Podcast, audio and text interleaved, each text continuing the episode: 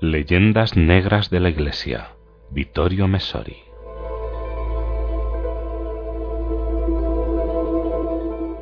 A los problemas generales de los que hemos hablado, planteados por la Declaración de los Derechos del Hombre de 1789 y la de 1948, otros se añadían y se añaden cuando se examinan concretamente los textos.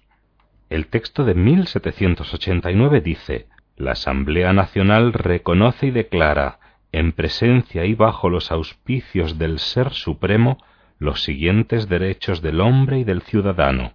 Artículo 1. Los hombres nacen y permanecen libres e iguales en derechos. Ese Ser Supremo, el Dios sin cara e inaccesible en el cielo del deísmo de los ilustrados, el gran relojero de Voltaire, el gran arquitecto del universo de los masones, es la única referencia religiosa, pero es una reverencia puramente ritual a algo, más que a alguien, que está sobre las nubes, que no tiene nada que ver con lo que los hombres establecen autónomamente, basándose sólo en aquel libre pacto social que para Rousseau es la única base de la convivencia humana. La otra cosa es el Bill of Rights, aquella patente de derechos, proclamada doce años antes, en 1776, por los constituyentes americanos. La Constitución de Estados Unidos declara todos los hombres han sido creados iguales y tienen unos derechos inalienables que el Creador les otorga. Pese al origen estrictamente masónico de Estados Unidos, todos los padres fundadores como Franklin o Washington estuvieron abiertamente afiliados a las logias y a la gran mayoría de sus presidentes lo ha estado o lo está, el documento americano no establece el fundamento de los derechos del hombre en la voluntad de éste, sino en el proyecto de un Dios creador.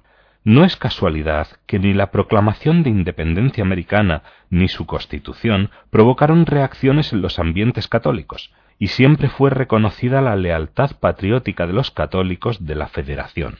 La diferente actitud de Roma ante la Declaración francesa obedeció a que mientras para los americanos es el Creador quien hace a los hombres iguales y libres, para los franceses los hombres nacen libres e iguales, porque así lo establece la razón, porque ellos lo quieren y lo proclaman, hermanos, pero sin padre. La paradoja es aún más evidente en la Declaración de la ONU, Aquí, para conseguir el mayor consenso, pero aún así los países musulmanes no quisieron adherirse, mujeres y esclavos para el Corán no son y no pueden ser iguales a quien es hombre y libre, se eliminó cualquier referencia a ese inicuo ser supremo.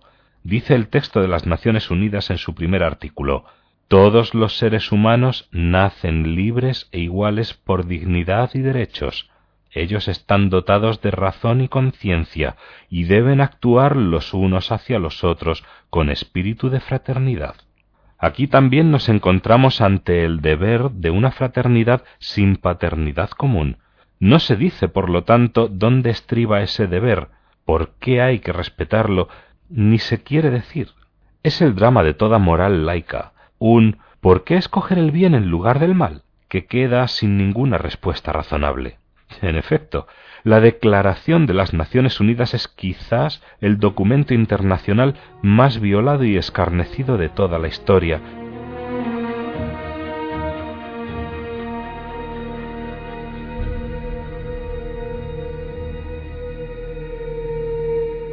incluso por parte de gobiernos que, mientras pisan todos los derechos del hombre, que solamente han votado y aceptado, se sientan y pontifican en aquella misma Asamblea de Nueva York. Es suficiente dar una mirada al informe anual de Amnistía Internacional, lectura aterradora que nos enseña la eficacia de los compromisos morales y de las declaraciones de libertad, igualdad y fraternidad que sólo se basan en la razón y no derivan a alguien cuya ley transcienda al hombre.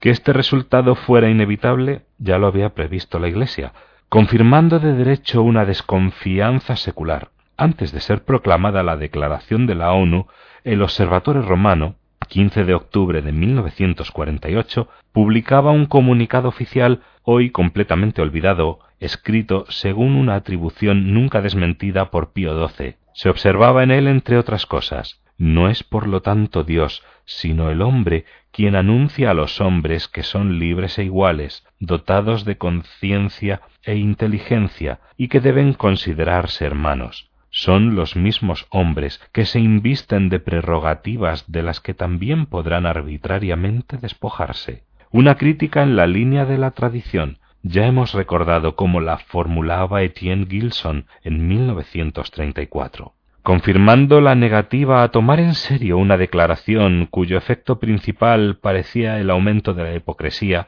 más que de la fraternidad entre los hombres, el Papa Pacelli nunca mencionó el documento de la ONU en los diez años que le quedaban, y cuando Juan XXIII en 1963 publicó la Pacem Terris, citó aquel texto pero lo recordábamos preocupándose de advertir que en algún punto de esta declaración ha provocado objeciones y ha sido objeto de reservas justificadas. Interrogado a propósito de esto, el Papa Roncalli dijo que de todas las reservas y objeciones, la principal era precisamente la falta de fundamento ontológico, o sea, los derechos humanos basados exclusivamente en el terreno blando y falaz de la buena voluntad del hombre.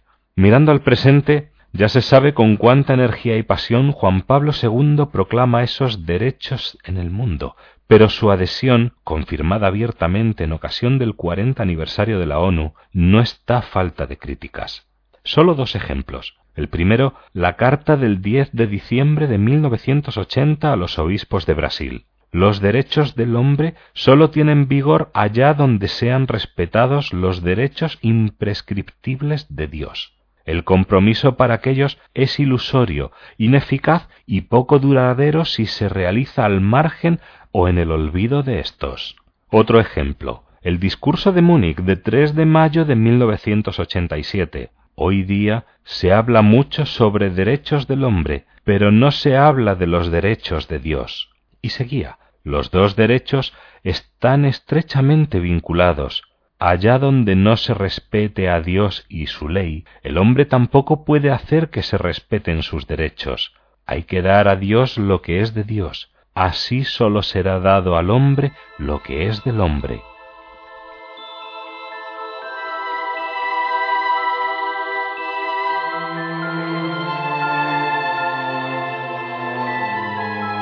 Como hablaba en ocasión de la beatificación de un jesuita víctima del nazismo, Juan Pablo II continuaba Nosotros ya hemos comprobado claramente, también en la conducta de los dirigentes del nacionalsocialismo, que sin Dios no existen sólidos derechos para el hombre. Ellos despreciaron a Dios y persiguieron a sus servidores. Es así que trataron inhumanamente a los hombres. A propósito del nazismo, hay que decir, sin quitar nada al horror hilderiano, que en su caso los mismos estados que quisieron la declaración de 1948 y que hoy celebran el segundo centenario de la de 1789 pasaron por alto el artículo 11 de la primera y el artículo 8 de la segunda. Dice el texto de la ONU Nadie será condenado por acciones u omisiones que en el momento que se cometieron no constituían acto delictivo según el derecho nacional e internacional. Y el texto de la Revolución